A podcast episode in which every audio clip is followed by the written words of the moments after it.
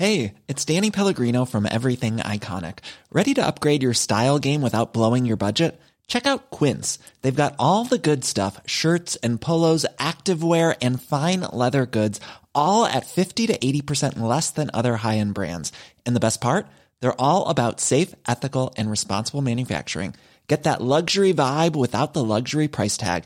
Hit up quince.com slash upgrade for free shipping and 365 day returns on your next order. That's quince.com slash upgrade.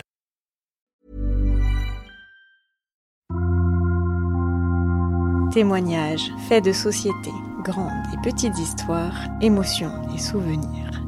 Ils se racontent, ils nous racontent, ils vous racontent. C'est leur histoire, c'est une série de podcasts long format du Dauphiné Libéré. Corinne Marfil est secrétaire de l'association IANDS France qui vient en aide aux personnes qui ont vécu une expérience de mort imminente, ce que cette mère de famille a traversé en 1991. Un reportage de Jérémy Perrault. IANDS, c'est donc une association qui a pour but d'accompagner les personnes qui ont vécu des expériences de mort imminente. Ce genre d'expérience modifie profondément euh, les valeurs et les croyances. Donc euh, il y a un avant et il y a un après. Donc on essaye euh, voilà, d'être à la disposition des, personnes au rythme où elles évoluent, au rythme où elles, elles intègrent leur propre expérience et on essaie de les accompagner au mieux. Donc les personnes sont reçues par la vice-présidente actuelle, Laurence Roussel, qui elle-même euh, avec une expérience de mort imminente et qui est au sein de l'association depuis euh, très très longtemps. Donc il y a, je dirais, un, peu d'expérience dans, dans, dans, le premier échange, en tout cas, avec, euh, avec les gens qui contactent l'association. J'ai vécu une expérience de mort imminente suite à une septicémie foudroyante provoquée donc par l'utilisation d'un tampon hygiénique, ce qu'on appelle les toxichocs syndrome, qui euh, a entraîné deux mois d'hospitalisation en service de réanimation. Pendant ces deux mois de réanimation, trois semaines de coma médicalement induit, puisque sinon je serais malheureusement décédée. Et c'est pendant ce coma que j'ai notamment vécu une EMI. Ça a été très compliqué pour moi. Pour moi, l'urgence était de reprendre ma vie normale euh, voilà, de, d'oublier ce qui venait de m'arriver et de reprendre une vie normale, de reprendre le boulot et, et oui, voilà, de, de, mettre de côté ce qui m'est fait arriver. Et ça m'est revenu en boomerang. Donc j'ai repris, euh, bah, bon après deux mois de réa, moi j'ai fait euh, deux mois de rééducation en centre de rééducation fonctionnelle. Euh, j'ai fait un an de rééducation à domicile. J'ai repris le travail au bout d'un an et demi. je me suis mariée. Euh, j'ai fait deux enfants alors qu'on m'avait dit que je n'arriverais pas à avoir d'enfants. Donc moi l'objectif c'était de reprendre une vie normale. Et c'est une fois à la limite que les enfants ont été grands, 20 ans après, que, euh, que tout ça est un petit peu revenu en boomerang, j'allais dire. En boomerang, c'est-à-dire dans, vos, dans votre mémoire? Pas dans ma mémoire, mais en disant, euh, ben voilà, les enfants sont grands, il m'est arrivé ça il y a 20 ans, qu'est-ce que j'en fais? Est-ce que ce que je vis actuellement, c'est ce que je voulais vivre?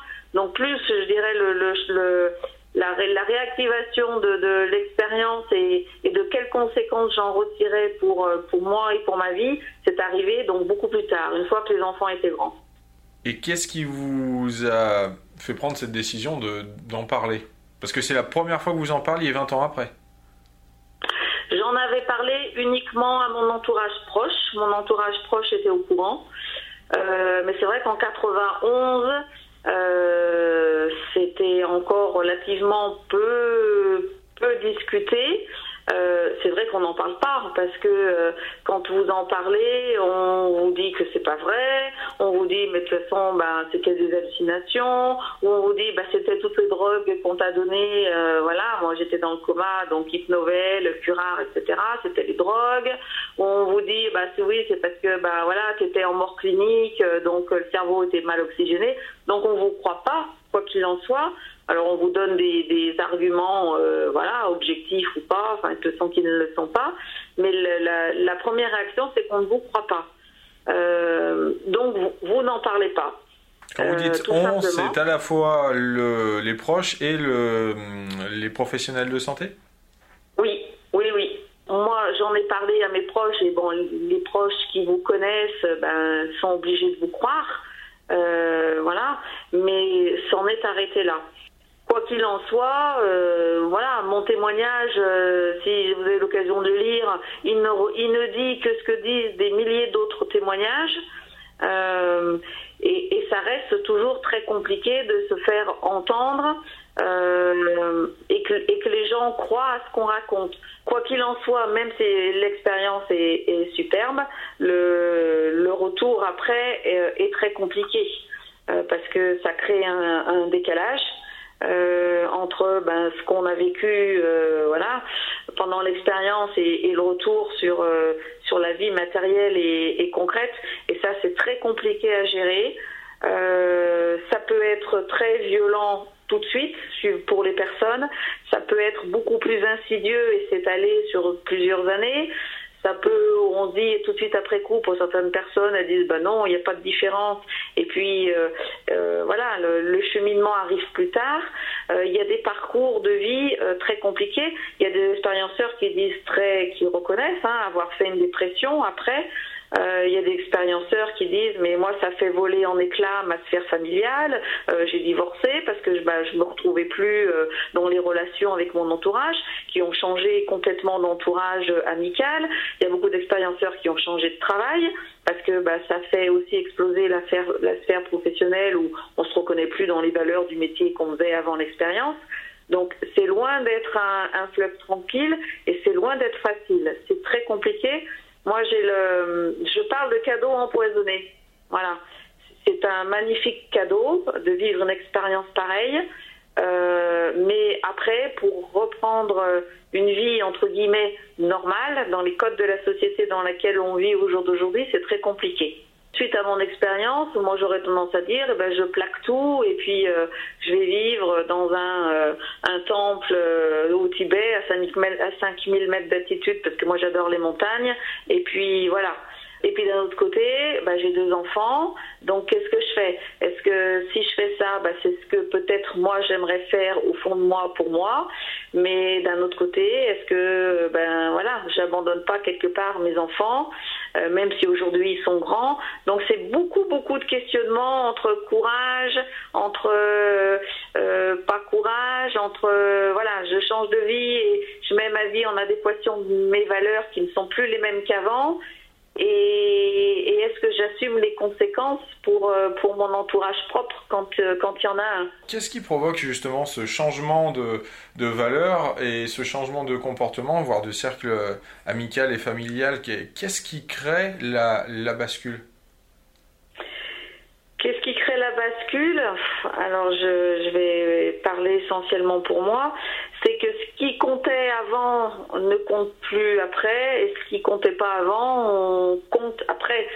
C'est un retournement complet du système de valeurs et de croyances. Euh, moi, quand ça m'est arrivé, j'avais 24 ans, je croyais pas forcément à Dieu, je m'étais ou euh, à, voilà le, fait que la conscience euh, puisse survivre après la mort physique, hein, sans parler de vie après la vie, je m'étais jamais vraiment posé ces questions-là. Au jour d'aujourd'hui, c'est quelque chose que, auquel je crois intimement. Donc ça change toute votre façon de concevoir la vie. Au jour d'aujourd'hui, le, les aspects matériels ne m'intéressent absolument plus. C'est ce que décrivent la grande majorité des expérienceurs. Euh, je suis capable de donner tout ce que j'ai. Euh, je suis capable de vendre ma maison du jour au lendemain. Euh, parce que ça n'a plus aucune importance pour moi. Et face à ça, votre entourage proche peut vous dire bah, tu es attaché à plus rien, il n'y a plus rien qui compte pour toi. Non, c'est pas qu'il n'y a plus rien qui compte, c'est que c'est d'autres choses qui comptent. Even when we're on a budget, we still deserve nice things. Quince is a place to scoop up stunning high-end goods for 50 to 80% less than similar brands. They have buttery soft cashmere sweaters starting at $50, luxurious Italian leather bags, and so much more. Plus, Quince only works with factories that use safe, ethical, and responsible manufacturing. Get the high-end goods you'll love without the high price tag with Quince. Go to quince.com/style for free shipping and 365-day returns.